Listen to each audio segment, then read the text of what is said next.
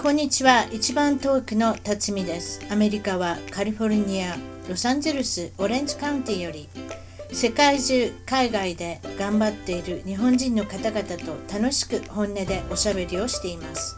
アメリカに来て早いもので28年が経ちました。私の小さな番組を応援してください。ゲストの情報も満載。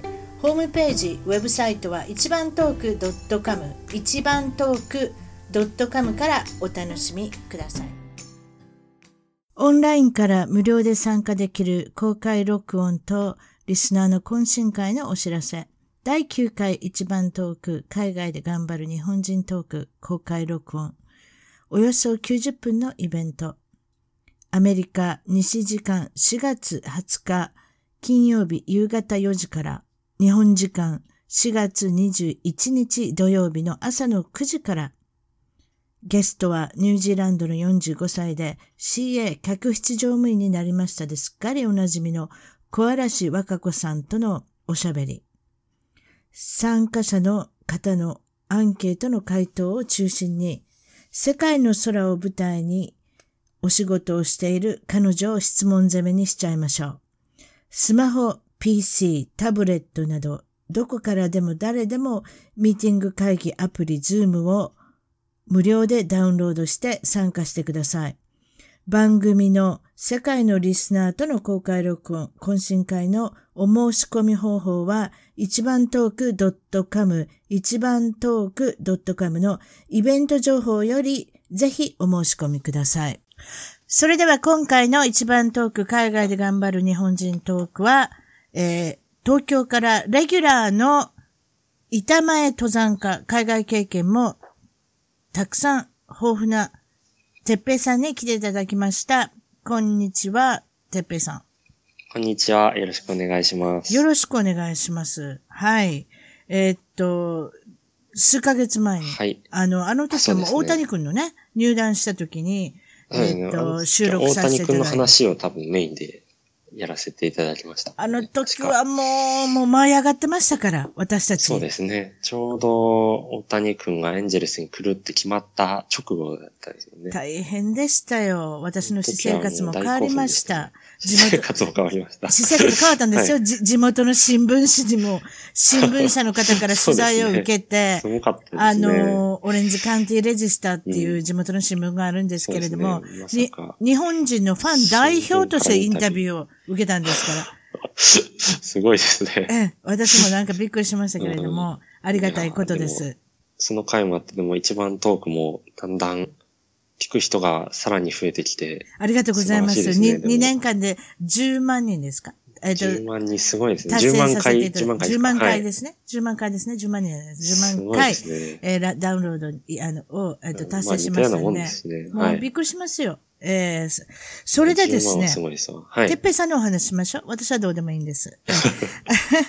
板前登山家っていうタイトルがついてる限りは、はい、どちらもやっておられるってことなんですけれども、はい、えー、っと、お寿司屋さんはやっておられますけれど、今は海外のえっ、ー、と、ツアー添乗員もされてるっていうことなんですが、はい、海外の、正確に言った登山ツアーの添乗員もやってます。そういうことですね。登山の大好きなハイキングだったり、そういう、はい、えっ、ー、と、トレッキングだったり、はい、そういったツアー会社っていうのは何社かありますんでね、そこでの、ね、えー、添乗員として海外にお連れするっていうことですか？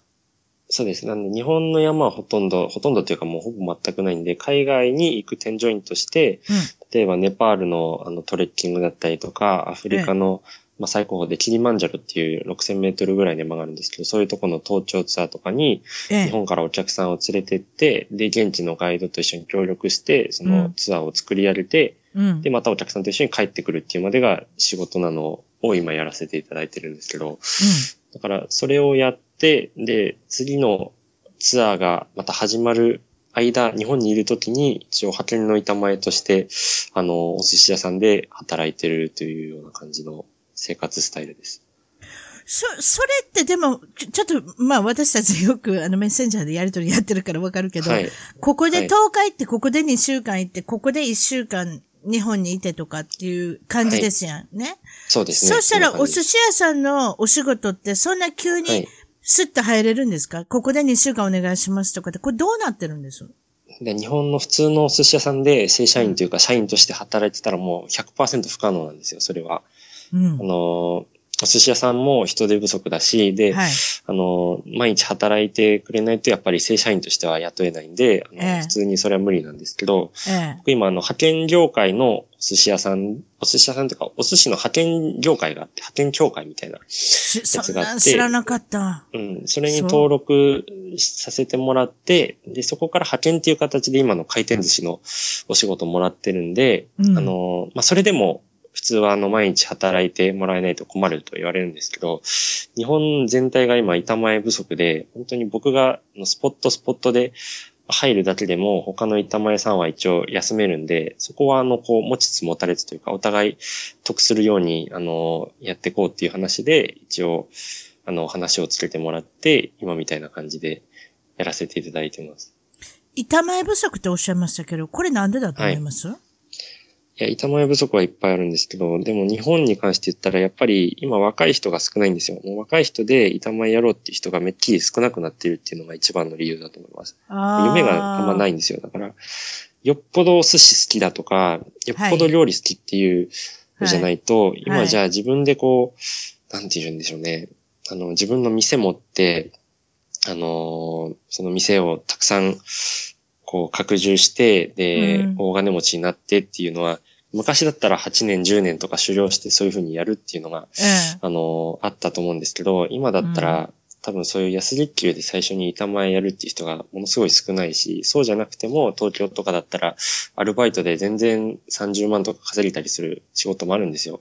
うん、だから多分そういうのに行っちゃったり、もしくは別の仕事とか、まああの、いろいろ今は昔と違って業種とか選択肢もあるから、多分それでこう板前の人口自体はかなり減ってるんじゃないかなという感じはすごいします、ね、あ、わかりますよ。私もやっぱりその板前さんのイメージとして下積みが長かったりとか、うん、そうですね。あの、握らしてもらうまでには何年間とかなん、わからないですよ。私もその、そうです、そうです。そういうドキュメンタリーとか見ましたけど、うん、それこそ、休み少なかったそう、触らせてももらえない。とりあえずは、うん、あの、寿司飯だけ作っとけとか、みたいなのが、そう、ね、掃除から始まるとか、なんかそういうイメージがあると、なんか、やっぱり、とっつきにくいっていうか、うん、そこまで苦労せんでもええやないかみたいなね。うん。その通りで、で、今の日本の寿司業界もなんか過渡期というか、ちょうど変わってきてる、なんていうか、まあ、途中というか、そういう状態なんですよ。だから、うん、例えば回転寿司っていうのがありますやん、か、ありますやんとかですが、はい、あれが非常に市場を占めてますでしょ？そういったところで、でね、すごいですね。例えばアメリカなんかだったらロボットが握ってたりとか、はいはいはい、あの、ご飯の部分の中にロボットが全部作ってて、その上に、はい、あの、うん、な、なんていう、ネタを乗せるのは人間だったりとかっていうふうに見る、うん、見てるんですけど、やっぱそういったところも違ってくるんですかね？うん、それもあの、まあ、いいところと悪いところがあって、うん、あの、お寿司屋さんがどんどん増えていくのは多分、寿司、寿司をなんかこう、お客さんが食べれるっていうことに関してはいいことなのかもしれないんですけど、うん、ただ、あの、例えば100円寿司とかも結構かなり増えてて、寿司ローとか、あと、何でしたっけ、かっぱ寿司とか、そういうのがあるんですよ。要するに、一皿100円で何でも食べれて、うん、で、握る人は、あの、ロボットだったり、そのもうアルバイトの学生だったりするんですよ。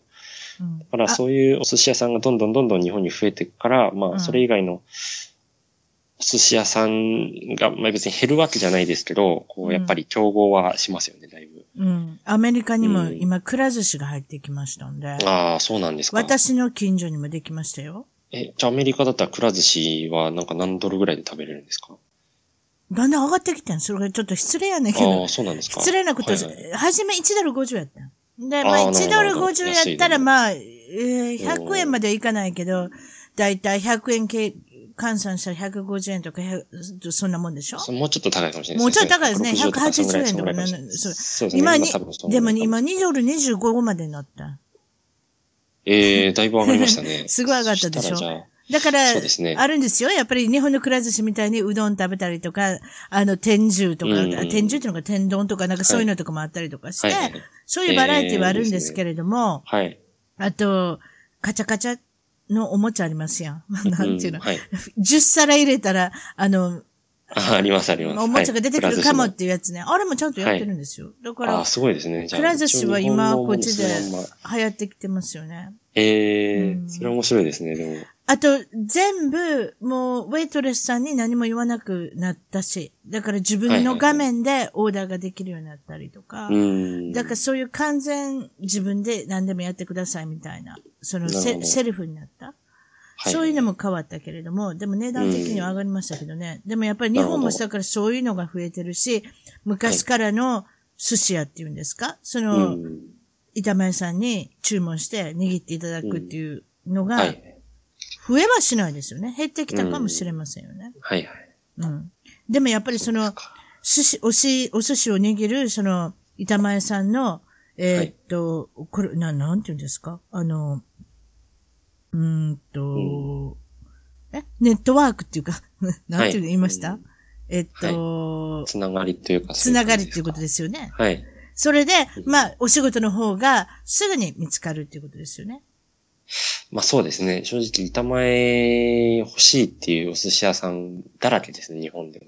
うん。で、だからそういうのもあって、例えば若い人をどんどん、あの、入ってもらうたびに、昔はもう本当月4とか月3の休みとかが普通だったりしたんですけど、最近は月6日とか、もしくは週休2日を導入してたりするお寿司屋さんも、お寿司屋さんも多かったりとか。あ、それもあると思う。それもあるよね。ねやっぱり自分の時間を楽しみたいっていうのもあるし。だから、そうですね。アメリカ、やっぱ違うんですよ、ねうん、アメリカの寿司屋さんも、私カリフォルニアいますから寿司屋さんだらけじゃないですか。はい、だから、日本人の人が握ってるでしょでも、はい、結構ね、フレキシブルに、あの、週3日だけ働くとか、うん、そう、週4日だけ働くとか、はい、なんかいろいろやっておられますよ。それに、はい、チップ入るじゃないですか。だから、チップ入りますね。そこ日本と違いますね。うん。だからそういうところも違うから、そだから、はい、結構チップ弾むだろうし。だからそういった。バカにならないですよね。いや、現金でもらえるんですよ、そんなああ、素晴らしいですね。ひょっとすると税金とかつかないんじゃないですかちょっとやや,、ややこしくて言いますけれども、私って。そうですね。だって現金で、だって、例えば200ドルとか食べる人とかザラでしょ？お寿司だったら。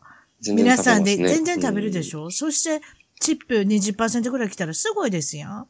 そうですね。ねだからそういったところでも、やっぱりすごくまだまだ人気があるし、こっちはそういう下積みがしなくていい。うん、それこそ3日握れば、はい3日,、うん、日練習すれば寿司屋に板前になれる。まあそういう極端なことはないと思いますけれども。はい。でも日本のそれと比べたら、やっぱり全然違うと思うんですね。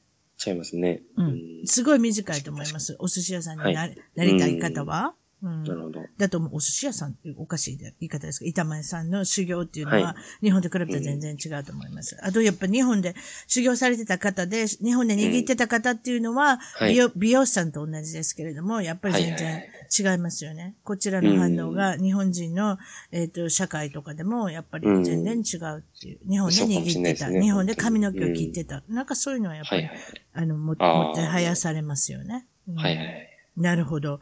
そうですか。うん、それで、あの、海外の方の添乗員もされてるっていうことなんですが、はい。これはさ、えっ、ー、と、いつ頃から始める半年前ぐらい？もっと前？そうですね。ちょうど半年前ぐらいですね。ね。うん。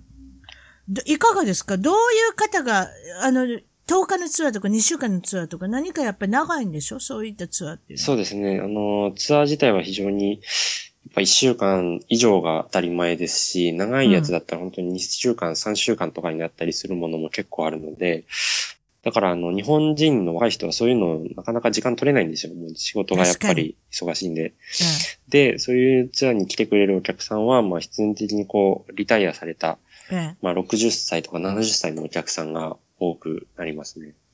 うん、で、そういう方を要するに日本で一緒に集合して、あの、海外に行って、で、あの、現地に行ってから、例えばネパールだったらネパールのガイドとかと合流して一緒にツアーをやるっていう感じなんですけど。ということは、てっぺさんは一人だけで、あの、はい、通訳を兼ねて、日本人のそうですね。日本人スタッフとしては僕一人だけってことですね。はい。そういうことですね。それで、やっぱり現地の方とのやりとりっていうのも任されてっていうことで。そうですね。例えば、そういった今少し、まあ、高齢、例えばリタイアされたっていう方の、はい、えっと、年齢の方を引き連れていくんですけれども、はい。手のかかる人とかたまに出てきます？そういうかいかがですか、ま、まあ、手のかかるというか、やっぱいろんな人はいるんで、その、体力的にもこう、なんていうか、70歳でも、ものすごい体力のある方もいるし、そうそうそうそうそう。で、そうじゃない人もいるし、うん。で、あとはまあ、別に悪いことを言うわけじゃないんですけど、やっぱりあの、考え方が昔と今では違ったりするんで、例えばあの、ちょっと雨降ったりとか、あの、トレッキング中だったり、登山中にしたりして、うん、で、ロッジに、あの行ってから、僕が濡れたお客さん、まあ、おじいちゃんとかに、あのちょっと、服もし着替え持ってたら着替えませんかっていうふうに話をしたら、その昔は、うん、あの着替えなんか持ってないし、うん、いつも僕らは情熱の炎で乾かしたから、あの、そんなものは持ってないって、そんな軟弱なことはしないって言われて、それでちょっと答えに困ったりした時は情熱の炎って出てこられたらどういう点かわからんな。なかなか、やっぱりその、いろんな方がいらっしゃる。もちろんあの、普通に、こう、なんて言うんですかね、話を聞いてくれる人もいれば、そのやっぱ自分のこだわりを持ってる人もいたり、そういうとこでこう、人数も結構多くて、10人から15人ぐらい一緒に連れてくんで、はいはい、それをこう、うまくなんていうか、いろんな人と話しながらやるっていうのが一番こう、大事なことかもしれないですけど。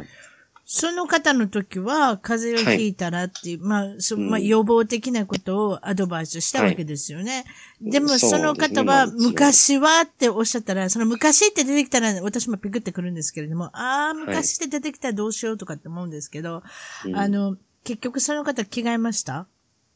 その方は、いや、結局もう着替えをまず持ってなかったんで、もうあの、ロッジの、まあ、ストーブとかがあるんですけど、ネパールだったら。はい。あの、簡単な暖炉みたいなので乾かしてもらって、はい、はい、で、その時もあの、そんなに気温も高くないし、あの、標高も低いとこだったんで、じゃあそれで、なんとか、あの、乾かしてもらった後に寝袋で寝たら、まあ、大丈夫だろうと思って、あの、結局そのまま、あの、あんまり強く言わずに、その時は、あのなんていうか寝ていただいたんですけど、これがもうちょっと標高高かったり寒かったりしたら、もう、何かしら、自分の着替えでもいいから着替えてもらったかもしれないですね。なるほどね。うん。危ない時は危ないんで、やっぱり、そうですね。誰か一人でも、うん、風邪ひいたり、ちょっと大事になったりすると、それだけでもやっぱり。一人が風邪ひくとみんな風邪ひきますからね。うん、うん、そうですね。とか、まあその人も降りなきゃいけないし、で、降りる時に現地のスタッフとか僕が一緒についていかなきゃいけない時もあるし。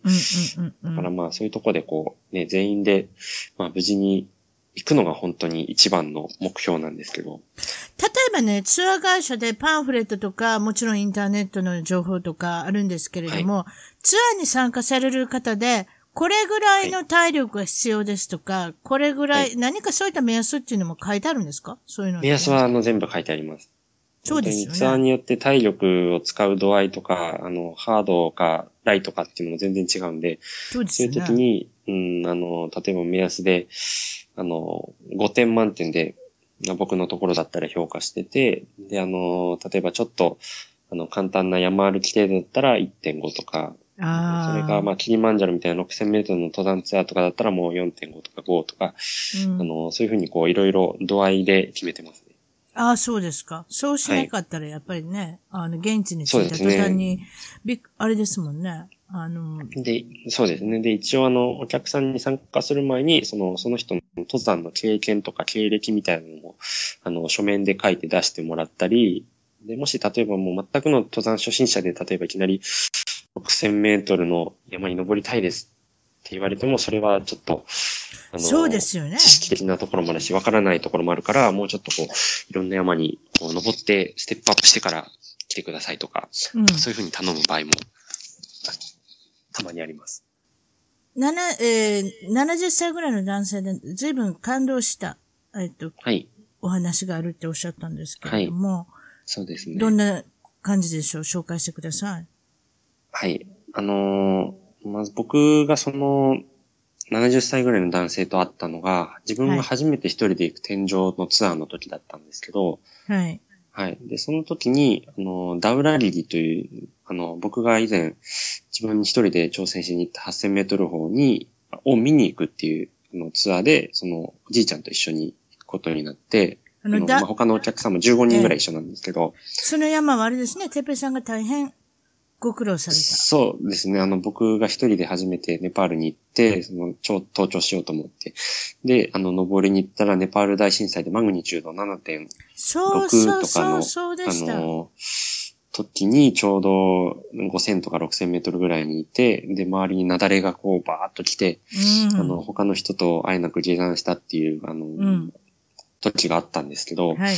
まあそういう経験もあの、会社に話してたんで、多分それで僕が初めに行くツアーで、そのダウラリーの展望をしに行くっていうツアーを、あの、会社の人が僕に与えていただいたんだと思うんですけど、えで、まあそういう感じで行ってて、でも初めだったんで、すごいあの、不安だったんですよ。え。うん。もう自分がずっと一人で登ってきたし、そのお客さん助けて、こう、周りとワイワイやりながら、そのツアーなんてやれないで、なんか途中でクビになるんじゃないかなと思いながらやってたんですけど、ただまあ、ツアーのお客さんにもやっぱりいろんな人がいて、ええ。僕がその初めのツアーで会ったお客さんは、あの、そんなたくさん山登ってたり、難しい山に登る人では全然ないんですよ。全然ないんですけど、ただその自分がまあもう70歳を過ぎてきて、で、今までその仕事をしてる時にほとんどやりたいこともあのやれずに過ごしてきて、だけど、あの、自分がそういう有名な山とか難しい山に登る技術とか体力はないし、年齢ももう、あの、年を取ってるけども、うん。自分が見たい山は、その自分の、あの、一番いいカメラで必ず撮りたいって言って、あの、世界に8000メートル歩14個あるんですけど、その14座を全部自分のカメラで収めるために、その退職してから自分で資金繰りしたり、あの、どこに何年に行くかって全部計画を立てて、うん。で、あの、やってたんですよ。で、ダウラリーがその人の13個目ですかね。うん。うん13個目のその8000メートル歩を取りに行く機会で僕がご一緒させていただいたんですけど、だからあの、僕が自分一人で登ってたら、その人とは絶対にあの、合わないタイプの人なんですよ。うあん。の、大体もう挑戦的な登山してたりとか、若い人だったりとか、そういう人はたくさんあるけども、そうやって体力がないけど、自分のその夢を持って山の、まあツアーではあるけれども、でもその自分の夢をあの達成するための目的として手段を、あし手段としてそのツアーを使ってて、うん。で、いろいろこう、あのー疲れたりはしながらも、まあその人なりのこう夢を持ってやっぱりやってるんですよ。うん。うん。だから、ああ、こういう人もいるし、まあ、いろんな人もいるんだなと思って、で、その人もあの、僕がその自分の好きな山をうん。仕事としてやれてるのがすごい、あの、幸せなことだよっていうふうにあの、すごい褒めていただいて、うん。だからあの、その前まではやれるかどうかがすごい不安だったんですけど、その人と会ってから、なんていうか、自分のしそのやってる仕事とか山の経験を生かすっていうことに、ものすごい意義を、意味を見、感じ始めたんですよね。うん。うん。うん。で、まあなんかそういうのがあったから、僕の中では、その、それ以降のツアーとかも、まあ山のツアーじゃないやつも何個かやらせていただいたりしたんですけど、うんまあなんかこう、すごい情熱を持って、あのやれましたね。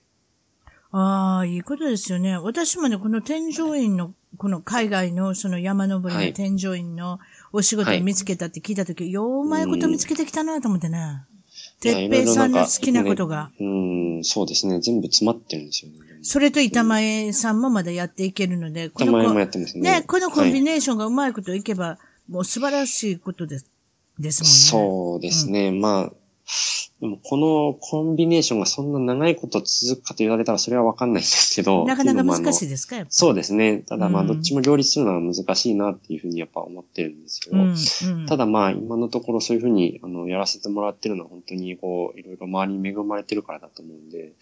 うん。だから先ほどおっしゃったみたいに、自分のやりたいことをお仕事にして、あの、い生活をされてる方っていうのはどれだけいるかっていうふうに考えるとね、そうじゃない方もいると思うんですよ。やっぱり。だからその男性の言われたこととか、そういうのがうんやっぱり共感できて、その自分のレベルに合った山登りが楽しめるっていうね。いや、本当にその通りなんですよ。だから、どんだけすごい山やったり、どんだけ難易度の高い山やるっていうのも、まあ確かに、あの、一つの挑戦ではあるんですけど、うん。多分一番大事なのはその人がどんだけ情熱を持ってそれやれるかだと思うんで、そこに難易度はあんま関係ない。関係ないというか関係はあるけれども、うん。すべてではないんですよ。うん。うん。だからそれを学んだのが、なんかこう、この仕事に出会えてよかったなと思うところなんで、だから今わかります板前よりもそっちの方どんどんどんどんこう、入れてますね。もうんう、一回ツアー行ったらもう一週間空けずに他のツアー行かせてもらったりとか、うんな、なんかおにぎりと、おにぎりとか握ってはりませんでした？あの、あ、でも僕ツアーの時に、あの、ツアーの方の。作りますね。そうでしょあれ見て、はい、あれ見て感動してたんですよ。いやー、よかったですね。板前さんの登山家でよかったね、ですね、と思って、あの、来ていただいてる、あの、ね。それ喜んでくれたらやっぱ嬉しいですよ。なんか自分が寿司屋でやってたことも、うん、そのなんか活かせてるんだなと思うと、うん、うん。だってまあ、普通に寿司屋から転職したとしたら、寿司屋の技術使うところなんてまずないですからね、飲食店以外で。うん、うん、うん。だからその添乗員でやって、例えば3000メートル、4000メートル行って、自分で持ってきた米と、すめ、あの、寿司酢と、海苔とツナマヨとかで、作って喜んでもらったらなんか、なんかこんな奇遇なことも人生もあるんだなと思いながら、うんうん、自分でしみしみ作ったりしてますけど、すあ寿司それはそれで面白いです。寿司酢はスーツケースの中で爆発してませんか？大丈夫ですね。爆発する時もあるから嫌なんですよね。いや、ちょっと怖いでしょ。今度から寿司の子にされたらいかがですか？寿司の子ってあるでしょ。そういうのありますね。パウダーがあるそれでもいいかもしれないです。えー、パウダーだって爆発そんなにしない。爆発しても大丈夫。ジップロックに入れておけば。うん、液体系持っていくときは本当に容器気をつけないと。うん、ちょっと、ちょっと今、他のものが最悪なことになる今、ちょっと寿司ずって聞いて、これ爆発したらすごいやるなと思ったんですよ。はい、スーツケースで。そうですか。それじゃあですね、ちょっと方向を変えて、はい、えー、っと、はい、私たちの大好きなエンジェルスが、とうとう、スーパースター、マイク・トラウトに次、スーパースターの大谷翔平君がいや、間違いなく新たなスーパースターです、ね、入ってきたんですけれども、はい。それで二人の、あの、この間私もツイッターさせていただきましたけれども、はい。えっ、ー、と、こちらでスポーツイレストレールっていう、あの、はい、有名なスポーツ誌があるんですけれども、はい、そこに、二人が、えっ、ー、と、はい、野球の特集号に、大谷君とマイク・トラウトと、はい。はい。はい。表紙に載ったんですよ。あれ見たときはあ、あれかっこよかったですね。あれ見たときは、あの、エンジェルスのファンでよかったなと。思いました、ね、もう私たちは報まれたなと。今まで、今までめちゃめちゃマイナーでしたから。いろいろ審査を舐めてきました、だって全米だけでも、例えばこの時差があるじゃないですか。3時、はい、3時間という時差が、あの、全米中西から東まであるんですけれども、だから東の人は結構エンジェルスのことを分かってなかったりするんですね。うん、なるほど。だってエンジェルスがやってる時も寝てるし、なんかそういう風な感じで、でね、あと、はい、あとだから、だから野球の評論家の人とかでも、いろんな賞がありますでしょ、はい、この、うん、えっ、ー、と、シーズンが終わったら最優秀選手賞とかなんかいろいろありますけれども、はい、中西の方はちょっと、あの、置い置いてきぼりにされてるっていうか、あんまり見られてない。うん、もう評論家の方も東に住んでるので、皆さんあんまり西のことが分かってなかったりするけれども、はい、その中で大谷君はエンジェルスを選んだっていうことで、これでもう西地区が注目されるようになって、それでいてエンジェルスも注目されることになって、そ、ね,、れでまあ今年どうなるかっていうことなんですけれども、はい、私はなんと、ツイッターで今、はい、えっと、アンケート？ああ、アンケート、はい。アンケートっていうのかな？こっちでポール、P-O-L-L、ポールって言うんですけれども。投票とか書いてあるね。投票って言うんですか？日本では、投票とか。アンケート、投票。やってみました。ちょっと発表しましょうか、はい、それじゃはい。お願いします。えー、っと、一番目は、まずこの、メジャーリーグで、えー、っと、はい、なんで私はここから選んだのかわかりませんけれども、東地区の、はい。リーグ優勝するチームはどこでしょう？言うんですけれども、はい、これ4つしか書けない、はい、4つしか選択書けないんですよ。すいません。うんね、タンパベイレーズを落としました、私。はい、失礼しました。ね、いいと思います。いいと思いますいいですか？いいですけど、レーズファンのいいですよね。まあ、レーズファン、ごめんなさい。がないですね。ちょっと戦力がやっぱり。予算もなければいつも若手。違いすぎるから。誰も買えない。今回は、うん、そうですね。レッドソックスとヤンキースがちょっと頭抜けすぎてて、どうしても東地区はやっぱ偏っちゃいますよね、ちょっと。それで選択技がオリオーズ、レッドソックス、ヤンキース、はい、ブルージェイズにしたんですけれども、はい。えっ、ー、と、投票結果の方は50%、50%で、レッドソックスとヤンキースで2つに分かれてしまったんですよ。はい、いかがですか、はい、うん。いや、でも、難しいところですよね。ヤンキースだったら、あの、昨年から、あの、嫌いのスラッガーのスタントンが入ってきて、あの、アーロン・ジャッジっていう、ね、昨年大ブレイクした50発コンビみたいな感じで、あの、すごい話題になったんですけど、体の図体のでっかいのが3番、4番じゃない ?2 番と3番そうですね。多分2番か3番だと確思います。か、ジャッジが2番じゃないですか ?3 はい。番スタントンそうですね。ジャッジ2番、3番スタントンとか。もうん空振りしても大きいですね。あの人たちね。そうですね。うんすごい重量級打線に。だってでもレッドソックスもセールとかやっぱり先発陣はすごい。あとの JD 充実してますもんね。あと JD マーティナス交代。JD マルティネス買いましたね。あれ大きいですよ。やん。はい。ね？だからもうガッチガチのもう2強ですね、完全に。エルズベリ東地区、はエルズベリーっておりましたよね。どうなんするんでしょうね。ニューヨークヤンキースね。ちょっと言うてみただけ。不良あれ、再エルズベリーどうなったかないやだってあれ不良でもエルズベリーは本当に多分もう、あの、不良再建になっちゃって、あの、な居場所もあんまりやっぱなくなってるから。レッドソックスの時は好きでしたけれどもね、あの人ね、いい守備もしたし、打つレのもッドソックスなかなか。の時は、そうですね、活躍してましたよね。長打も打つし、守備もいいし、足も速いし。ただ、怪我が、もう見てる。られないぐらい怪我が多いっていうね。うん。そうですね。あ、あとですね、私たちのツイッターの友、柔道、柔道さんって方がいらっしゃるんですけれども、はい。えっと、この方は柔道さんなので、どこに、はい。日本のどこにいるかとか、そんなわからないんですけれども、エンゼルスのこと以外にも、もう野球のことが大好き。それで野球のことは絶対めちゃめちゃ知ってるんですよ、この方。それで私は特別に DM で、ディレクトメッセージで、すいません、柔道さんも予想してくださいということで、彼の予想は、えっと、ああアメリカンリーグの東はニューヨークヤンキースってことにニュー。ヨークヤンキース。はい。私、レッドソックスに入れたいな。あなたはいかがですか？僕は、難しいなでも、僕もヤンキースかなと思います。ヤンキースピッチャー大丈夫かな？結局そういうことなんですよね。打ててもピッチャーがね。でもヤンキースはヤンキースで、まあ若手でなんかあの、ルイス・セベリーノって知ってますか？あの人も大谷君と一緒で100マイルピッチャーだったり、結構若い人が出てきてたりもするんで、やっぱ打線はヤンキースの方が強いかなと思って。今年のね、うんヤンキースはねう思っ、て予算が低い。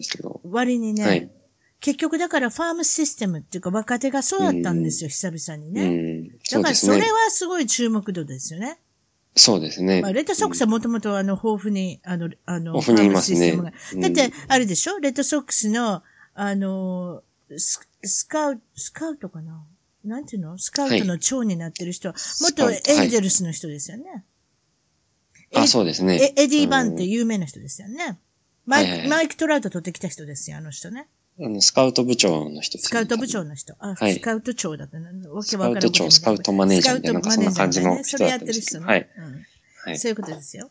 えーそうですね。だから、ヤンキースもレッドソックスもあの、資金力はあるけど、ちゃんと若手育てられるところがやっぱ強い理由ですよね。それはすごい本と思う。そういうこと、その若手ってことになったらエンゼルスはあれですからね。うんそうですね。エンジェルスはちょっと昨年までだいぶ、焼け野原状態だったんですけど、新しい GM の人がいろいろね。えー、GM ディポットささんを空っぽにしてしまいましたからね。そうですね。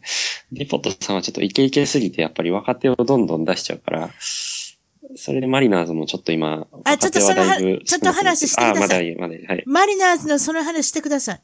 マリナーズのファン、あいいはいえーマリナーズのファンのブログとか見てますでしょ、チャットルームかなんか知りませんが、なんて言ってますか？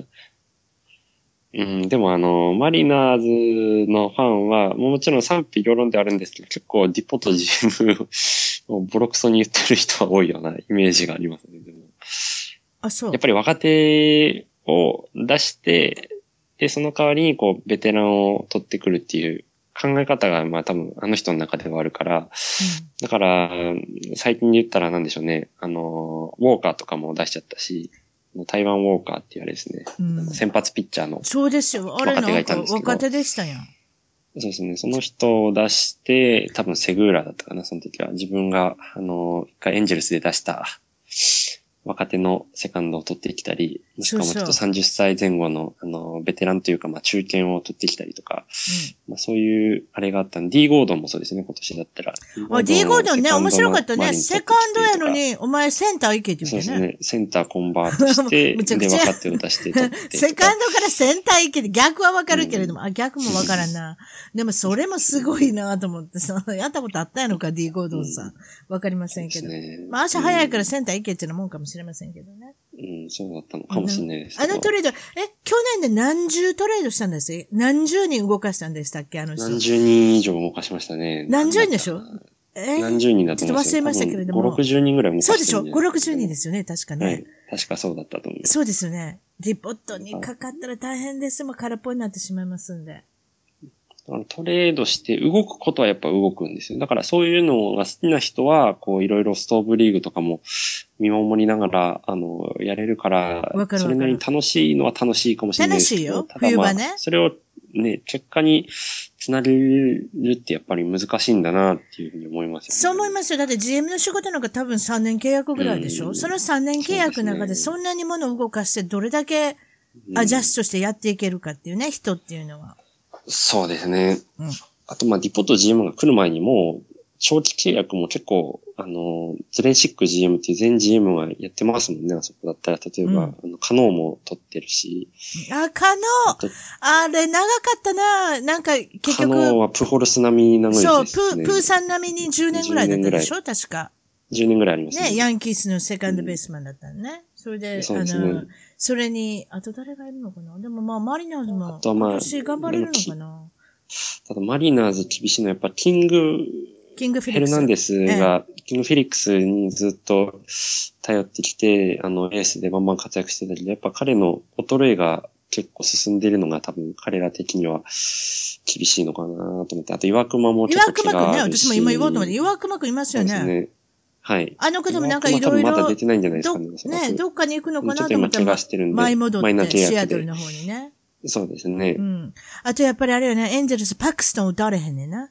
ジェームス・そうですね。パクストン。ン全く打てないですよね。トラウトも打てないです絶からね。対打たれへん。もう私もはいテレビシャットダウンしてもの、その、いや、そういうことないですけど。いや、でもパクストンが出てきたら、あーあかん、打てない。打てない時はもうあかんってなります、ね。何したらいいのバンとかなんかしましょうか？なんかわからんけど。なんとかするしかないですあんだけ右打者はね、パクストン全然打てないですからね。全然ダメ。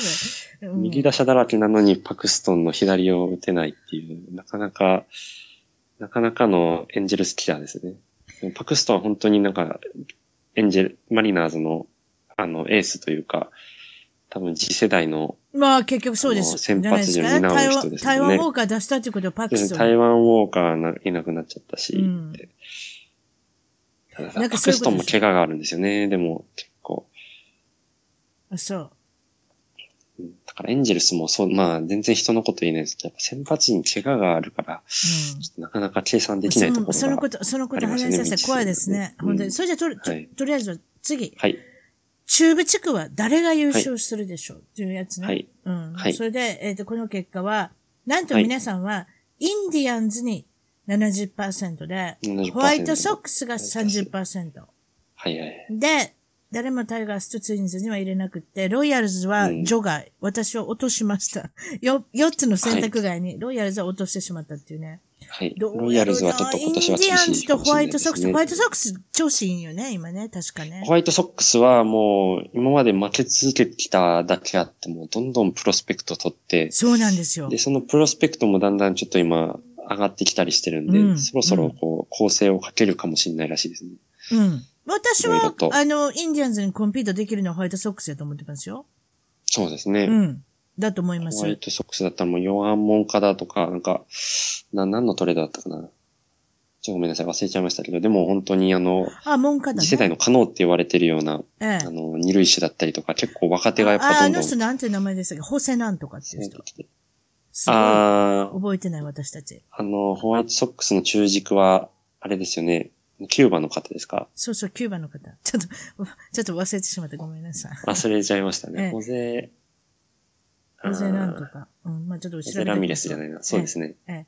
で、柔道さん、例のいつもの数字に強い野球のことは何でも知ってる柔道さんは、はえっ、と、中日区はインディアンズ、インディアンズが勝つっていうふうに予想されてます。それじゃあ、うん。注目の西地区の方行ってみましょう。まず柔道さんの予想は、はいヒューストン。うん。でしょうね。き希望と結果は違うと私は言いましたんですけれども、はい。皆さんの希望じゃない、これ予想にしましょう。これ予想の、はえー西地区の方は、はいなんと希望と予50%想がエンジェルス。そして45%がアストロズ。そしてオークランドに投票した方は5%で1人じゃないですか、これ多分。うん。ということで、えっと、エンゼルスがとりあえず優勝するんではないかと。多分これは希望なんですけれども。そうですね。やっぱ大谷君効果でこんなにエンジェルスに票が集まるとは。そうですよ。うん。でもやっぱりそれの、すぐ後に、えアストロズの方が、あの45%で投票しているので、うんやはり、あの、現実的に見て、アストロズは今なんですか ?9 勝 2, 2敗ぐらいですか？ちょっとおぼ忘れました多分エンジェルスより1勝勝ってるんで、9そうでしょ勝2敗だと思います、おそらく。ね。あそこのピッチャー陣見ただけでも、へーってきてしまうじゃないですか。う んそうですねだって、。私、バーランダーなんて、タイガースで、なんか下り坂じゃない、下降線辿ってたじゃないですか。どうするんですか、はいこんな長い契約しててみたいな、そんなピッチャーが来て、あそこまで蘇ると思わなかったんですよ。もう、完全なエース級のピッチングをしてますもんね、バーランダーと。そうでしょ？あと、元々のアストロズのエースの、あの、ダラス・カイケルもいるし、うん。じゃあ、カイコーって発音でしたっけ？変、変な発音で、カイコって言うんですよ。変わった。ダラス・カイコー。あの、ヒゲモジャの人ね。ええそうですね。ええあとはもうダメ押しであの、あの人も取ってきましたもんね。あの、パイレーツのエースの。えーっと、ゲリット・コールか。え、ゲリットコールもいるんゲリですか？ット・コール。ゲリット・コールも今います。うわー、どうしましょう。だから、アストロズはもう先発も、あの、西地区で頭2つぐらい抜けてるし、打線も頭3つぐらい抜けてるし、なかなか強力だと思います。うん。今エンジェルスだいぶよくやってる方だと思います。できすぎなぐらいできてると思います。そう。そう。だからやっぱり選抜陣じゃないですか。先発ですね、本当に。まあ、先発陣といえば、その先発陣のこの児童さんはどういうふうに先発のエンジェルスの方を見てるかっていうのは、うん。ちょっと書いてもらいました。読み上げます。はい。すでに故障者続出しているように、6人のローテを維持するために、4月中に補強があると予想します。いかがですか、なるほど。リッキー・ノラスコ？あ、違った。リッキー・ノラスコ補強ですよ。補強になるのかな？でもあまりにまだいますよ故障者が出すぎて、まだいますツイッターでも、うん、ノラスコ戻ってこいっていう人いましたね。うん。はい。どういうふうに見てますか ?JC ラメラスがもう、えジェシ UCL ラミレスは今年アウトです。アウトしてトミー・ジョンサージ、はいあの、トトミージョンの手術に行くということで、はそれで、はいマック、マット・シューマーが分かってるんですか？あの、怪シュメーカー我の具合が。は分かってないです。分かってないですけど、怪我の具合分かってないってことは多分そんな早くないです。怪我の具合を発表しないということはやばいですね、これね。はい。そうですね。どうするんですか？もう二人抜けたじゃないですか？すね、トロピアーノ？トロピアーノと、トロピアーノいますね。ブリッドウェルと、あと誰かいます、あ、あとヒーニーも戻ります。あ、ヒーニーも戻ってくるし、あと若い人連れてくるね、マイタンかなんかいう人。違った？いや、ジェイミー・バリアです。ジェイミー・バリアもあさって先発。バリアですよはい。ね。あーバリアですマイタンじゃなかったです。バリア。そうでなんで。そうですね。マイタンはあの、あれですね。あの、何でしたっけ？ブレーブスがペナルティ食らった時に、棚からぼた餅で契約した、あの、ショートの有望株ですね。あ、すいません、ごめんなさい。なんかブレ、は い、ブレーブスとよくトレードやってますね。ブレーブスとは、なんかお得意様のような感じになってます、ね。もうなんかスピード、なんか、か GM のスピードダイヤルがついてるんじゃないかと私は思います。タイガース、ブレーブス、タイガース、ブレーブス。違います？タイガース、ブレーブスは多いですね、最近。多いでしょまああれもスピードダイヤルです、絶対。はい。うん実は知ってました？ブレーブスのスカウトの中で一人で、エンジェルスファンでブログ書いてた人がいるんですよ。名前忘れました。ギャレットなんとかっていう人なんですね。あ、そうなんでですか。私、その人のブログずーっと読んでたんですよ。なん、いくらぐらい、はい5年ぐらい読んでたんかな。その人は、まあ小さな雑誌とか、あの、ウェブサイトに、あの、ブログっていうか、ちょっと記事書いたりとかして、多はい分生活立ててはった人と思うんですけど、なんと、うんその方が、ブレイブスがスカウトしたんですよ。エンジェルス教、へーエンジェルス教なんですよ、その人。はいはいはい。ブレイブス、ブレイブスのシステムに今いるんですよ。多分だから私、あの人は、すごい牛耳ってると思うんですよ、トレード。だからエンジェルスでトレードしたいんじゃないですか。あーエブレイブスス、ファンというかまあ、エンジェルスがいろいろこう興味持ってるからってうん、ことですかね。めっちゃエンジェルスのファンで、すっごいいいブログ書いてたんですよ。一、うん人一人の選手の評価とか書いたりとかですごい好きだったんですけどなる、もうブレイブスに就職した限りは、エンジェルスのこと書くのやめますっておっしゃった時ですっごい悲しかったんですよ。ああ、なるほど。そうなんですか。絶対その人噛んでますよ。だからうん、スピードダイヤルなんだと思いますよす。かねええ私はそうか思ってます。ギャレットなんとかさん。ちょっと忘れました。うん。はいじゃ。あ次。あ、あと、あれですね。ホワイトソックスの手法はホゼアブレイですね。あ、オブレイユ。ごめんなさい。覚えてました私もちょっ。と度忘れしてました。ボビー・オブレイユさん。オブレイユって名前ははいよくありますね。あの辺の。そうですね。地区でそう。えーそういうことですね。ホセ・オブレイユ。そうでした。えーはい。えーあんまり気張らないでください、ホワイトソックスさん。えーはい。ホワイトソックス思い出した。ホワイトソックスはエンゼルスの球場に行くと、ホワイトソックスのファンって立ち悪いね。はいオークランドあ、のフ。ァンも立ち悪いね。下品、下う品。下品。下品。めっちゃ下品。そうなんですか子。供に対してもなんかすごい F ワードとか使って、なんか、あの、まあ、酔うてはるのもあるのか知らんけれども、はい。結構文句言うたりとかしはるし、すごいですよ、ホワイトソックス。特に外野なんか行ったら立ちの悪いファンがいてへ、なんか子供にあんまり聞かないようにしなさいとか言うてしまうぐらい立ちが悪いのがホワイトソックスとオークランドエイズ。うんはい。この二つすごい決まってます。うちの子供なんか、あーオークランホドはもっとワイトソックスは行かないでおこうお母さんとか言って。うん。うん。そういうことなんですよ。あの、やっぱりね、あの、地区の悪いところに球場があるんですよ。っていうことは、うん。地うん地区の悪い人が、ちょっとげおへ、おげき、お下品な人が、ちうん。ょっとわからないですけど、それは。わからないですけどね。え、これは有名です。え、ホワイトソックス、オークランドエイズ、下品な人で有名です。うん。えーっと、あとは、先発やめて、え先発じゃなし、次は、エンジェルスのブルペンはどうなるか。はい。それで、ジュドーさんはこう言ってます。はい。ブレイク・パーカーも、キャム・ベドロージアンもかなり状態が悪いです。悲しい。ベドロージアンはうん、休息が確保するばかりです。うん。えっ、と、ケーナン・ミドルトンがクローザーとして使われるでしょうね。うん。ルール5ドラフトで指名されたルーク・バードに期待しています。い、かがでしょう？うん。いや、その通りだと思います。ペドロージャンもやっぱり、あのーだいぶ成績確保して、パーカーも完全にもう調子が狂ってるんで、なんででしょう、うんパーカーあそこまで行けたのに去年。ブルペンで、うん、パーカー調子悪いですね。中。中継ぎの人ってそうですよね。去年良くても今年ダメとか、そういうの結構あそうですね。りますよね。わかんないですもんね。なんでやろうなでもあの児童さんがおっしゃった通り、ケーナン・ミドルトンが見てみたらすごい状態いいみたいですね。あと、ジム・ジョンソンと。ジム・ジョンソン。あと、ミドルトンは、これが意外だったので、ミドルトンも調子よくて。ミドルトンで、あとは、例の速球、剛速球みたいな人で、若手剛速球でで、すね。ねうん。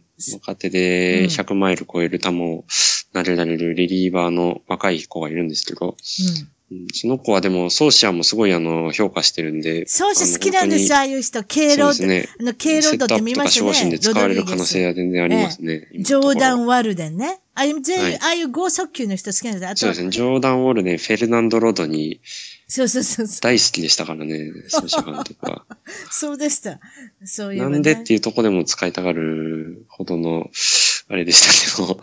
だから剛そうでもあ速の球、剛速球だから打たれたら大きいんですよ、うんホームラン。そうですね。うんうん。あとは、ジュドーさんが今言ってたあの、ルーク・バードもルール5ドラフトで取ってきましたけど、もともとレッドソックスの守護神だったグレイク・バードの弟なんで、ああ、なるほど、そういうことですでか。今すごい高騰もしてるんでですよ。ううんん、バードも高騰してるし、なかなか、あのー、球の精度もかなり良くて、もしかしたら、このまま、負傷せずにずっと使い続ける感じになるかもしれないですけども、ベドロージャンも昨日打たれたしな。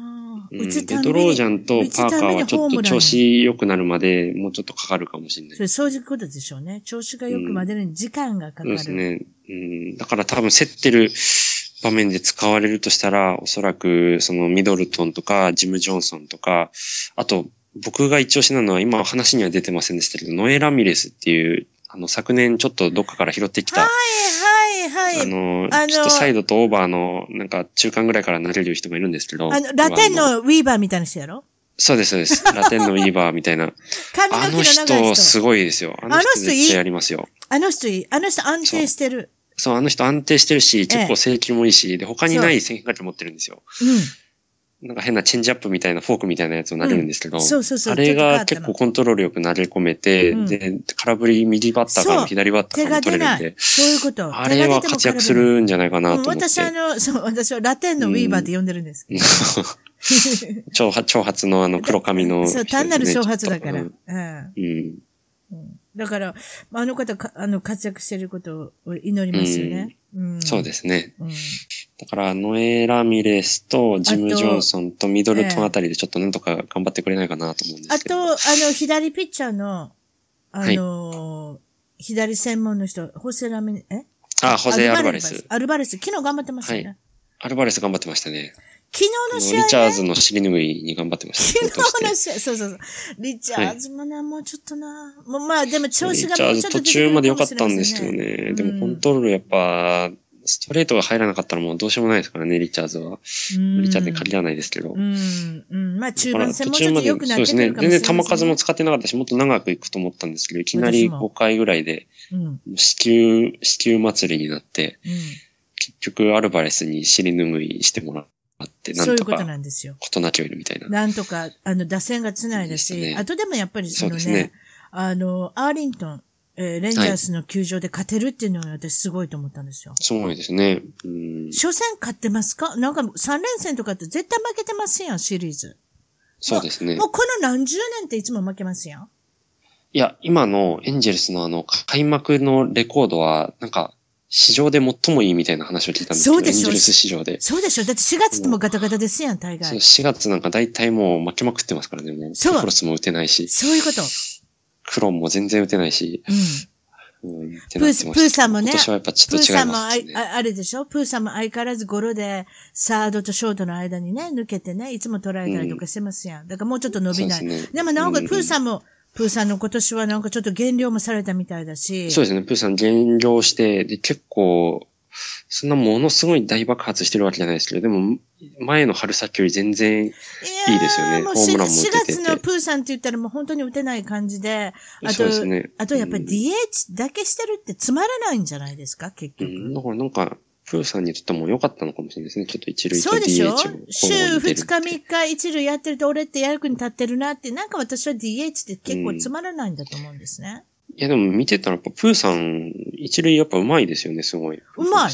私もそう思った。さすがゴールドグラバーだなと思って。そう。うちの子供もプーさん痩せて上手になったなとか言うてるから、うんうん、そうですね。なんか膝の状態も多分結構良さそうだなと思いながら。うん、あれやっぱり去年は手術して、手術の後のリハビリが、もうもつ、もう春季のキャンプにもつれ込んでてたでしょ？ああいうことがなかったから、うん、今年は実はうちの近所に、あの UCI っていう、あの、UC アーバインっていう大学あるんですけれども、そこの野球部ですごい有名なんですけど、そこの、えっと、打撃場を借りて、プーさんは実は陰で、かなり早くから、もう12月くらいからかな、11月ぐらいからかな、もうね、打撃練習やってたんですよ。うん。もう私確認してますから、スパイ使って。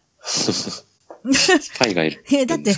そう、スパイがいるんです。実は UCI のはい、ピッチャーやってる子が、誰か、誰々さんの息子っていうのがいて、はい、その人が言うてましたんで、絶対これはね、あれなんですよ。確認した情報なんですよ。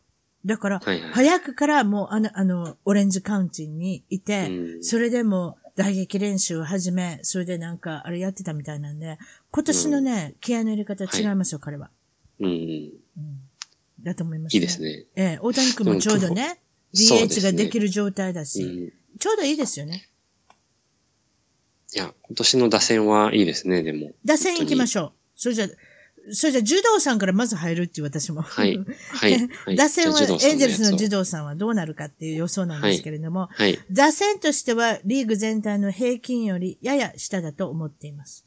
一番心配しているのはコール花粉です。開幕してからも内容が悪い。ボール球に手を出す。出しすぎてます。ザック・コーザーと、去年から数字を大きく下げ、あ下げると予想しています。うんえ膝関節の怪我で離脱していますが、イアン・キンズラーは復活すると思っています。いかがでしょう、うん、でもコザードは今のところあの、キンズラーの代わりに一番バッター務めてて、あの方も、これはこれで、大谷と一緒に起爆剤になってると思うんですね。そうでしょ？スイスアーミースイスアーミーナイフみたいですやん、うん、あの方。うん。何でもや、ね、内野のことなら任しとけ。ね。ね、うん、びっくりしたわ。だってあの方もともとショートでしょ？あの、レッズかな、ね、シンシナティレッズのショート。レッズのショートでしたね。それでお前二塁行け、お前三塁行け、もう何でもこなす。うん。それであの方リードオフもさされてるんですよ、今。すごいじゃないですか。だからコザートの多分、あの、児童さんも言ってたのは、コザートが昨年だけものすごいいい成績を残したんですよね。あ、そうなんですか ?PS で9割ぐらいで。でも元は7割ちょっとぐらいの人なんですよ。あ、なるほど。で、去年いきなりなんか30ホーマー近くと、3割ぐらいと、あのものすごい打ちまくって、で、うん FA になったんですけど、うん。でもやっぱりその1年だけものすごい大爆発してたんで、そんな大型契約でもなく、あの、エンジェルスと、まあ、あの、サードだったけれども、3年3900万ドルぐらいで契あれはいい買い物やと思いますよ。私、ムスタ、ムスタカサ良かったですえな、な、なんて名前でしたか？ロイヤルズのムスタカサク。あ、と。ムスタカス、ムスタカスマイク、すいません。マイクムスタカス。あの、ギギリシャの名前の人ね。マイク・ムスタカス。はい。あの人、この辺、ね、この人の、はい。あの人はエンジェルス来たかったんですよ、実は。うちの、うこの辺の、うん。この辺の人です。地元。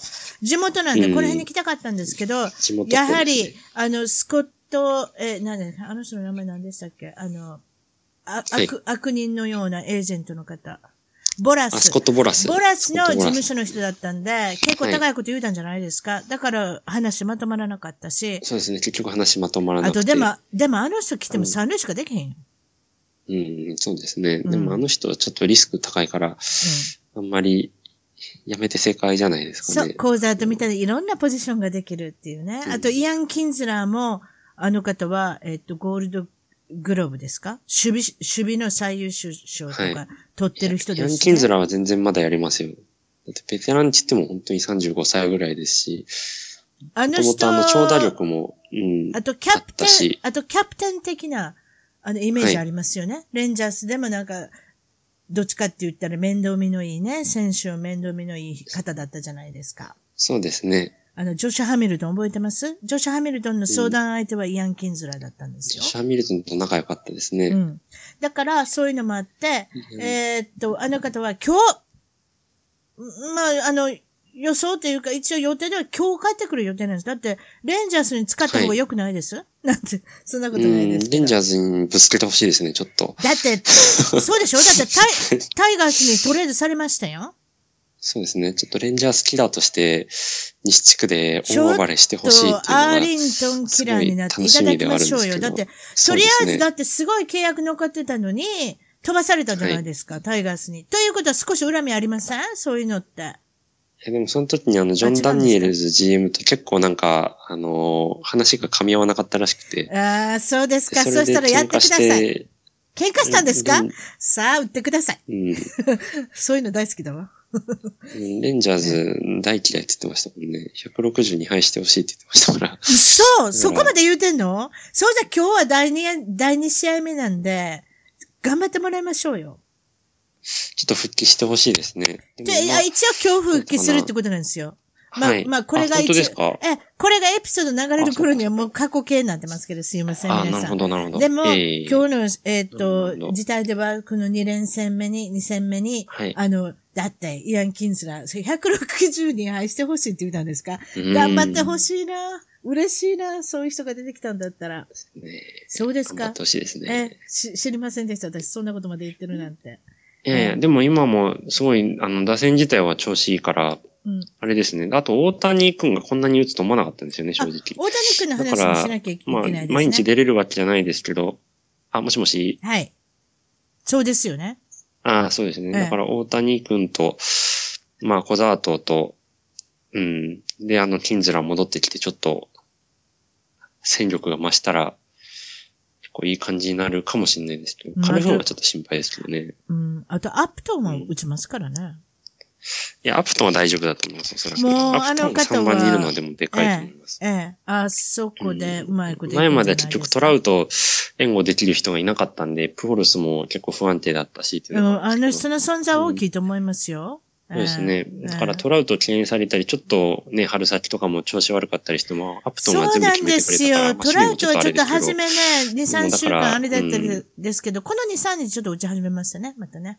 そうですね。ええ、ようやく、そういう感じでね。まあ、皆さんが大谷、大谷って騒ぎますしね。今までマイク・トラウト、マイク・トラウトって言ってたんで、今頃、トラ、あの、それが少しあれじゃないですか。寂しいのもあるんじゃないでしょうか。なんか勘が狂ったんじゃないでしょうか。懐かね。なんか少し勘が狂ったんじゃないかなと思いますけどね。あ、はいちょっと言い忘れました。ジョジョさんのエンジェルスの予想っていうのは、ワイルド、はいワイルドカードで2番、あの、2位になるでしょっていうことです。はい。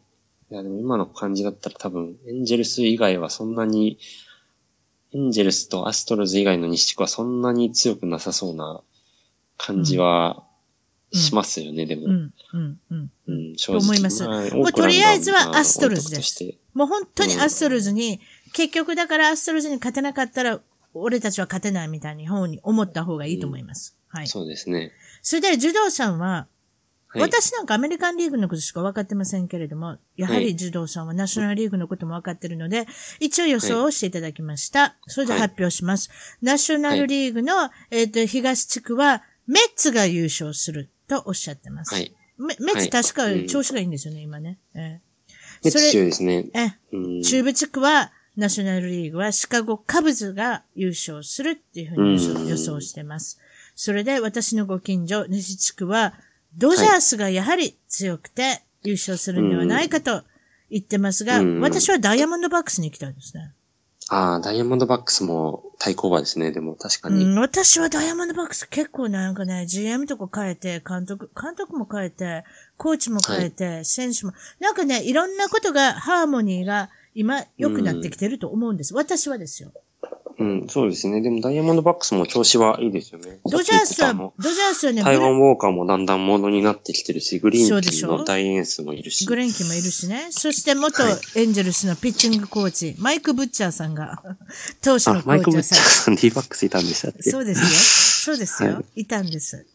知らなかったでしょで、ドジャースは、私はね、ブルペンがなかなかね、グラグラってきてると思うんですね。先発陣はうまいこと言ってるかもしれませんけどね。はい。なんかそういう感じですかね。ナショナルリーグはあんまり分かってないので、あれなんですけど、カブスはやっぱりそういう面では一番、もちろん、あの、資金権もあるし、いい選手が揃ってて、あと監。督さんもね。ダルビッシュも取りましたしね。うん。あ、ダルビッシュ行ってますもんね。ダルビッシュはカブス行きましたね。そうそう、そうでした、そうでした。ねカブス行ったし、まだあの、まあ、以前の、あのー油の乗った若手もたくさんいるし、ええうん、あそこの地区だと多分強いんじゃないですかね。確かに。そういうことですよね。それじゃうん大谷君あんま、詳しくないです。それじゃダルビッシュといえば大谷君、何を言ってるの全然関係ないですけど。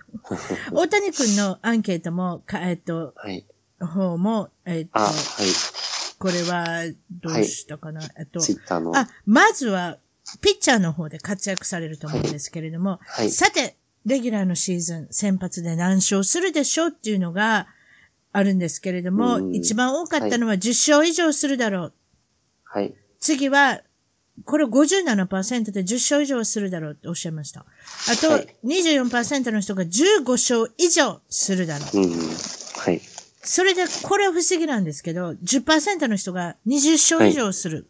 それって、ま、うん。マックス・シャウザーでしたっけ？です。そういう波ですね。はい。マックス・シャーザーとか、そうですね。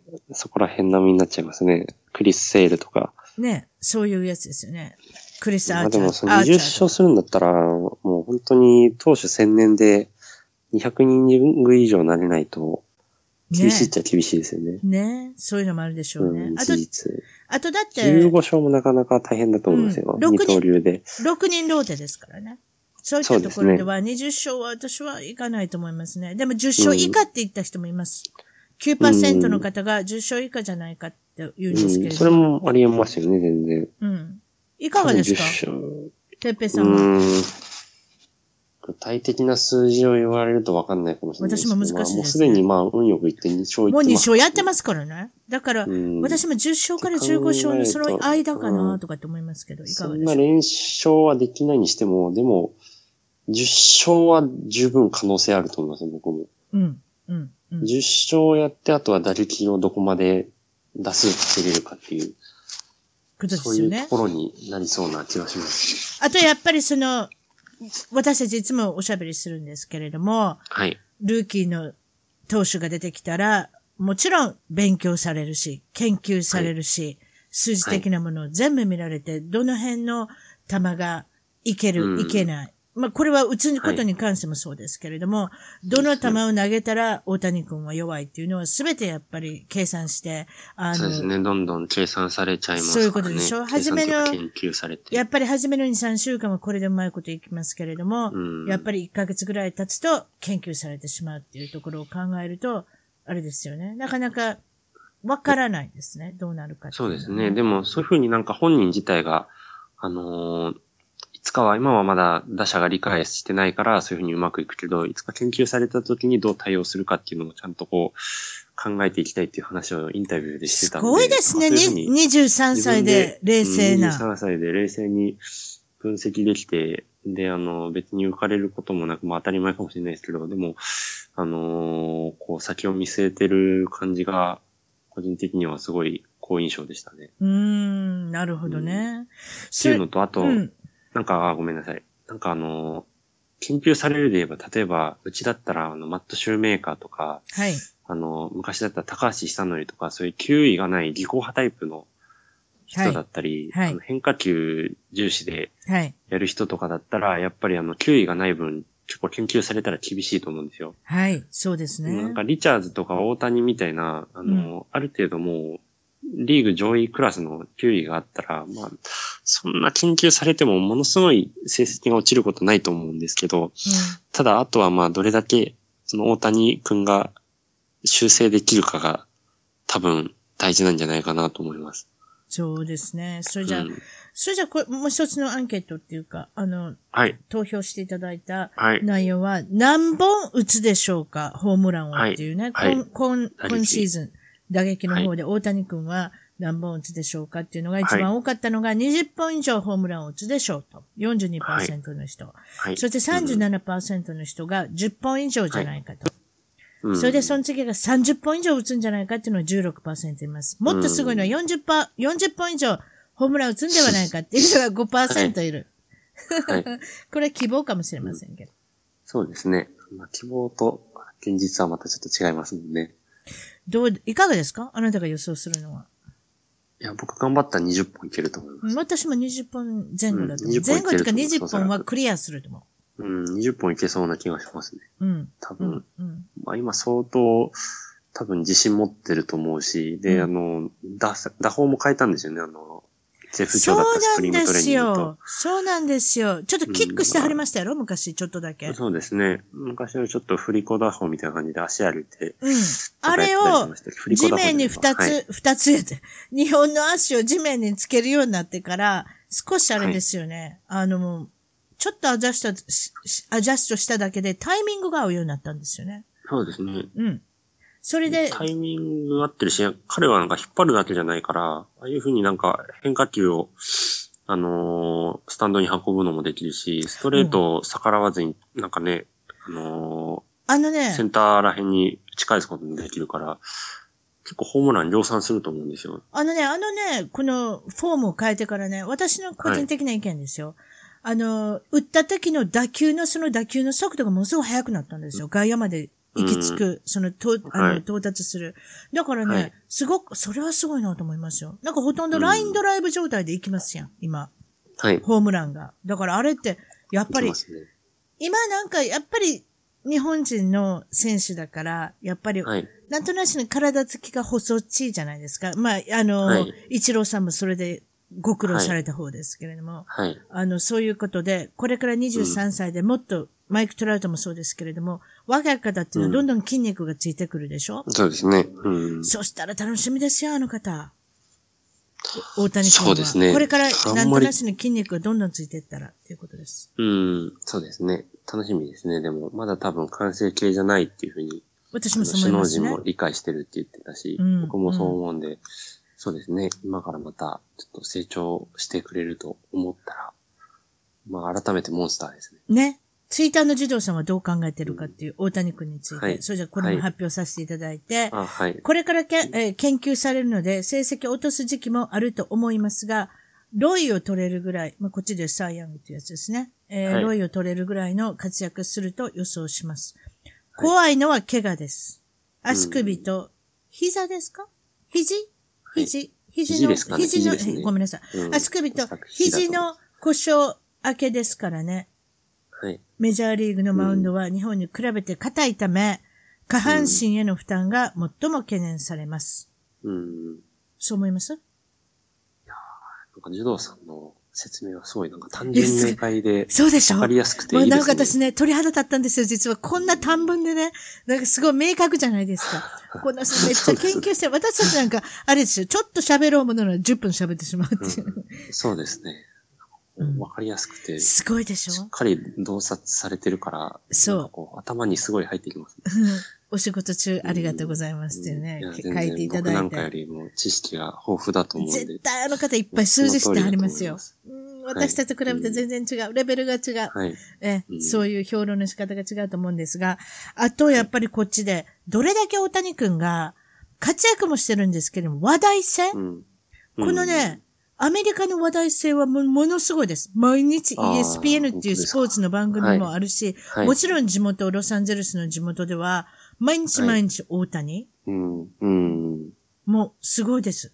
すごいですね。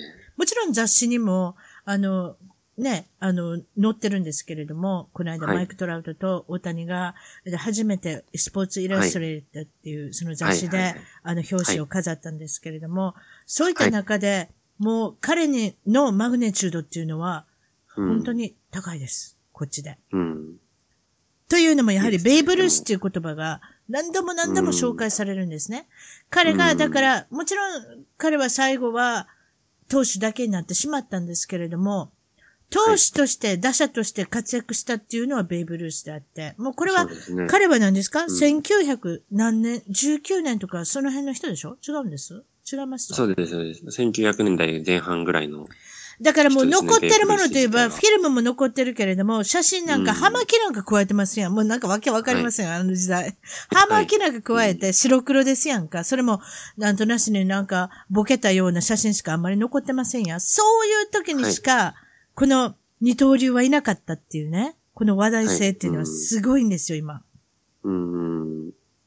やっぱ誰もやったことないところですごいやっぱ話題にはなりますもんね、本当に。そういうことなんですよね。うんうんだって私もびっくりしますもん。あら、今日は DH? ああ、明日は投げるの？とか、そんなん考えたことなかったもん。選うんそんな選手、ね見たことないですもん。うん。だから大谷君がその海を渡る前も、やっぱり投手としての評価が一番強かったから、それでこう、ね、あのー徐々に徐々に打者を諦めさせていくようにするべきだっていうなんか論調が、あのーいろいろあったと思うんですけど、うん私もね、今ね、それ自体を、考えると、うん私、彼も偉かったけど、例えばね、こっちでね、ダン・はいヘレン、ダン・ヘレンさんでしたっけ？あの、投手。はい。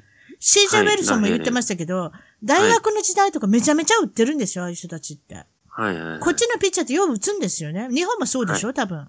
うん、そうですね。でも辞めさせられるじゃないですか。はい。それを辞めさせなかった監督さんとかコーチが私はすごいと思うのよ。うん、すごいですね。ね本当に、だからそれをこう、可能性としてちゃんとこう、見守ってくれてる環境でやれたのもすごい。と思うし、その体制でもすごいと思う、私。うん彼自身もそれを諦めずにやっぱやれてるから、こういうふうに、そう。あのー、メジャーでも、ね、受け入れてもらえたんだと思うそうだと思う。。だって何でも言いますけれども、うんピッチャーで高校時代、大学時代、どんどん打ちながら投げてる人なんかいっぱいいますし、それで、だから、プロになったらそれはややらせてもらえないでしょ？ねやっぱ彼の才能に多分、あの、周りが惚れてるから、ほまあ、才能というか、まあ、その実力とか努力とか全部含めてですけど、うん。だからそういうところで、じゃあ、あの、どっかに、どっかの球団に来てほしいってなった時に、おそらくそういう説得をするところが絶対現れるんですよ。だから日ハムもそうだと思いますし、ええ。エンジェルスもあの面接した時におそらくビリー・エプラ GM とかが、彼がどれだけこの二刀流で、あの、メジャーでやっていけるかというか、それをこの自分の球団でやってほしいかっていうのを説明したんだと思うんですよね、おそらく。だと思いますね。例えばその投手だけでやってくれっていうような説得の仕方をしてたら絶対来ないと思うし、うん。で、そういうところっていうか環境を彼自身が選んでるのもやっぱりでかいと思うんですけど、うん。でそのどっちも多分噛み合ってるから、それがなんかこう、彼のすごいところですよね。周りも協力してまあ、ロサンゼルス、まあ、ロサンゼルスの近所に来たら、うんあの、やっぱり比較的夏なんかでも、そんなに苦しくないし、例えばテキサスのアーリントンなんか、あの、聞いたところによりますと、投手は前日に、先発の投手はですよ、点滴打つって聞きましたよ。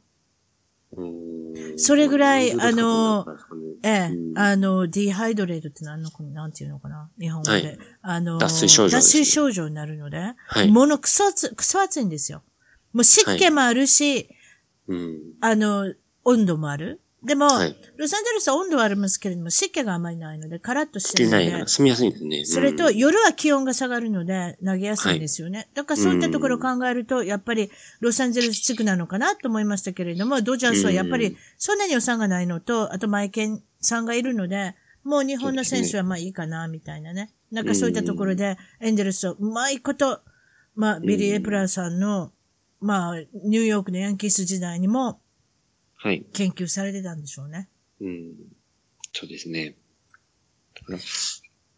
あとはまあなんか大谷君自体がその日本人の選手のいるところに行きたがらないっていうなんか情報ああ、そ、もちらほらそれ聞きました。それ聞きすました。まあ。本当かどうかはまあわかんないですけどね。でもうん。実際まあ結果的にはそうなりましたよね。うん。う。うんん。あと、たと、多分例えば、湿気があるとこに行くと、古はいい傷が痛くなったりとか、うん。そういったこともありますので、だから、そうねまあ、そういった兼ね合いもあるのかもしれませんね。そうですね。ただエンジェルスの先発陣を見てるともうなんかそんなこと関係ないぐらい怪我ばっかりですけどね。いやー、4月、4月なのに怖いですね、もういきなかわいそうにり。なるぐらい。あ、そうだ。え？ついでに、あの、ジェイミー・バリアの話させていただいてもいいですか？どうぞしてください。わから、そうわかってないんですよ、この方。えあ、そうですか。でうんもこの前、ジュドーさんとかとも話してたんですけど、その、エンジェルスのプロスペクトってやっぱり、なかなか層が薄いじゃないですか、若手のプロスペクトは。そうですね。ええ。うん。で、その中で先発で期待されている人って本当にその中でも一握りなんですよ。うん。で、その中で一番早く上がるだろうと思われてて、で、期待もされてるのがジェイミー・バリアだったんです。そうね、ブレーブスにあげてしまったしね。だってシモンズ取った時に一人なんかショーン・ニューカムは、ショーンはいニューカムかブレーブスに行ったし、はいはいはいあとはあの、ねネイト・スミスっていう昔からいる、いました、あの、左腕もいるんで。すけど、はい彼もなんか全然、あのー活躍できなくて、結局怪我して、もう、今年もアウトになっちゃったんで、うん。あのー近々上がる先発って言ったらもう、ジェイミー・バリアしかいなかったんですよう。ーん。で、彼はパナマ出身のあの21歳の人なんですけど、あ、パナマさん。ただあの、パナマさん。パナマの、パナマ、パナマのパナマさん国じゃないですか。パナマさんじゃないですパナマすいません失礼しましたパナマええただ、その、なんで評価されてるかっていうのは、彼が球が速いわけでもなくて、あうんの、制球力で評価されてるんですよ。うーん。コントロールがめちゃめちゃいいって。うん。だから、うんニック・トロピアノとかもそうだったんですけど、うんその制球力で評価されてて、で、あの、シングル A からトリプル A に去年飛び級で昇格してるんで、え、ダブル A 行かなかったんですか？素晴らしいダブル A 行かなかったんで。すよ。それ聞いただけでも鳥肌立ちましたわ。そんな若手がいるなんて、エンゼルスになんてうん、それしかいないのかもしれない。うん、その人しかいないんですけど、今、でも児童さんと話してて、その、児童さんは、彼がもう、その 3A に行ったのは去年ばっかりだから、去年だけだったから、そのもうちょっと調整して、本当に 3A でやることはないぐらいに勉強してから、その昇格するべきだっていう話をしてたんですよ。じゃあメジャーデビューじゃないですか、もうしばらくしたらそうなんです。よ。ただもう本当にあの、先発がいなさすぎてお箸が回ってきたんで、うん。もう、あのだから明後日しょ先発ですよね。そういうことですそういうことです明日ですね。うん、明日先発になったんで、うんうん。僕はすごい楽しみなんですけど、その、うんうんうんパリアがあの 3A だったら多分25イニングぐらいしか投げてないんですよ。あ、だってそんだけしか投げてないの？そんなぐらいしか投げてないんですよ。まあでもリ、うんジャレット・リチャーズもそんぐらいだったんですけど、まあ、そんな感じでちょ、、ちょっと待って、ごめん。どっから来たって言うた、これどうやって取ってきたんですか？こんなん。その人はパナマから多分インターナショナル FA かなんかで、あーのあ、せやせやせやせやせやせやバルド、バルド君でこけてますからね。そうですね。それでしばらく取れなかったんですよね？そういうのがねはいああ、それで取ってきたんですか。あ、バリア、あ、あ、そうです。最後の日に投げます。レンジャーズそうです。ジェイミー・バリア。だから、その人が、その、どれぐらい活躍できるかで、また6人ローテーションとか、児童さんも言ってた4月に、あの、ベテランをどう補強するかとかも、結構変わってくるかもしれないですけど、でも、初めの日って勝てるかもしれませんね。どんな球投げるかわからないし、皆さん研究してないから、うん結構打てなくなるじゃないですか。そういう時って。そうですね。うんだからうまいこといくかもしれませんね。でもまあそそういう鳴り物入りで入ってこられてるバリアさん。うんそして、あの、まあいろいろ FA で取ってきましたね、今回は。はい今回イアン・キンズララーさんはトレードで取ってきたんでしたっけね？イアン・キンズラートレードって言ってきまあとしたね1年しか契約が残ってないっていうことですね。あとはザック・コーザーと取ってきて。ザッカードと3年残ってますね。ね。ザック・コーザーさん。それじゃ取ってきたのは、はい。えー、懐かしい、えー、あ、アプ、アプトンさんとも契約延長したってことですね、これねアプ。トンさんは一回そうですね。契約延長したんですね、5年間の。そういうことですね。う。うんん。結構早かったですね、あれはね。もう10 10 11月ぐらいにもう、で、もう本人は西海岸帰ってきたかったみたい。うん。ああ、そこっうですね。ちに家がある人みたいいですよ。うん。だから奥さんも帰ってきたからあそこら辺。もなんかね、流れが結構良かったですよね。いや、もうとりあえず取るとこから分かってたでしょこっち来たいっていうの分かってたから、西に来たいって分かってたから絶対あるんじゃないですか。あと、イアン・キンズラー取ってきたのも、多分、アップトンのお友達だったんじゃないですかなんかそんなんあると思いますよ。いや、確か最初にイアン、あ、でもそうですね。アプトンが最初にもう西海岸行きたいからって契約して、うん。それで多分で声かけたんじゃないですアプトンはキンズラか。誘ったんですよ、確か。多分誘って、まあ、トリーハンターとかもよくやってますけど、誘誘うんです、うん皆さん。そういうニュースありました。え ー絶対うんそうだと思います。だから俺サーそれでビスキンズラ来いや、みたい、な。がうん、のトレード条項を破棄して、エンジェルスだけ行きたいってなったから、ええあんまりええ大した見返り出さずにエンジェルスええが。あうまいことやってますよねうちの GM ねトレード見る、やるたんびに、どういうやつを諦めて出してんのかなと思うけれども、うまいことやってますよ、あの人は。すごい上手いですよね、うんトレードが。この人なんかこう、トレードがなんか地味な時もあるんですけど、でもこう手堅くやれる人なんですよね、本当に。うん、うん。ということで、あと、ジョンソンっていう方は、これは FA で取って、取ってきたんですか？あ、ジム・ジョンソンはトレードですね。トトレードでードで、ってきたの？それもブレーブスだったかな。またブレーブス、スピードダイヤル。はい。はい。でそれはもともと大谷君の、あの、インターナショナルボーナスプールっていう契約金を引き上げるために不良債権だったジム・ジョンソンと一緒にお金をもらったんですよ。あ、なるほど。それで大谷君を取ろうとして、で、ジム・ジョンソンが来たんですけど、今そういえば、そんなことやってました。インターナショナルプールを取るためにお金だけもらったりとかって、いろいろやってましたね、大谷君のために。でもやっぱ大谷君はお金じゃないっていうのはよくわかりますね。自分の行きたいところは何かそういったところでお金じゃないとうん、昔の、うん、お金じゃないところでまあ決めてるんだってお金だったらねあと2年うん3年待てばすごいお金だったじゃないですか。うん、そう2億いった意味では。ドルぐらいもらえたかもしれない。何十億、20億。億とかもらってたと思はいい、ますよ。もらってただから。そういったところで早く来たかったっていうね、うんもともとは18歳ぐらいで来たかったわけですから、それを日日本ハムの方に、あのね、そうですね。ね、入団したっていうことで、それで、まあ、はい結果的にはやはりメジャーの方を目指したっていうこと、目指したんじゃなしに、もう入団をされてるんですけれども、そうですか、なかなか楽しみなエンジェルスで、もう全米的にも世界的にも有名になったエンジェルスっていうのが、私たち報われましたね。長いことエンジェルスファンを報われしてまし。ましてたね。ちょねっと、やっぱりこう、いろんな人が注目して、で、エンジェルスファンもこう応援してて、こう、ワクワクするような選手とか、チームになってくれてるっていうのすごい嬉しいですね。でえも、もうこれでもチケットの方も、お客さんの方も、観客動員数も、どんと上がるんじゃないかと思っていや、ます。観客動員数やばいらしいですよ。今までで、デーゲームで史上初の、史上初というか史上最多の観客動員数だったらしいですよ。大谷君の先発日の時。あ、そうだと思いますよ。実は私、その前の日に行ったんですよ。いやー、やっぱりね。あ そうですね。三水シラミいや、いや、もう大変です。3週間前に団体予約しまして、わからないじゃないですか、どの日にうんちょっと惜すればいいか。しかったですね。でも、例えばね、一かう。ん、やっぱね、い土曜日に行くのが皆さんいいって言うたんですよ。ナイターみたいって言ったから。うん。で、昼間じゃゃないですか、日曜日は。でもどこに投げるかわからない。だって誰が怪我するるかわからないし。うん。だからとりあえずは土曜日行ったんですけど、結構、その時は空いてましたけど、やっぱ次の日が大きかったんですもんね。とうん。そうですか、観客動員数。確かあれじゃないですか、4万4千とかなんかほぼ売り切れだったんじゃないですか。うん、多分4万円で本当に売り切れたはずですよね、確うんか。そうだと思います。うん日本からもねね、行かれた方もいっぱいいるかと思いますけれども、そんな感じで日本の方も、こちらの日本人も、どんどん、あの、私も考えてるんですよ。だからみんなで行くこと。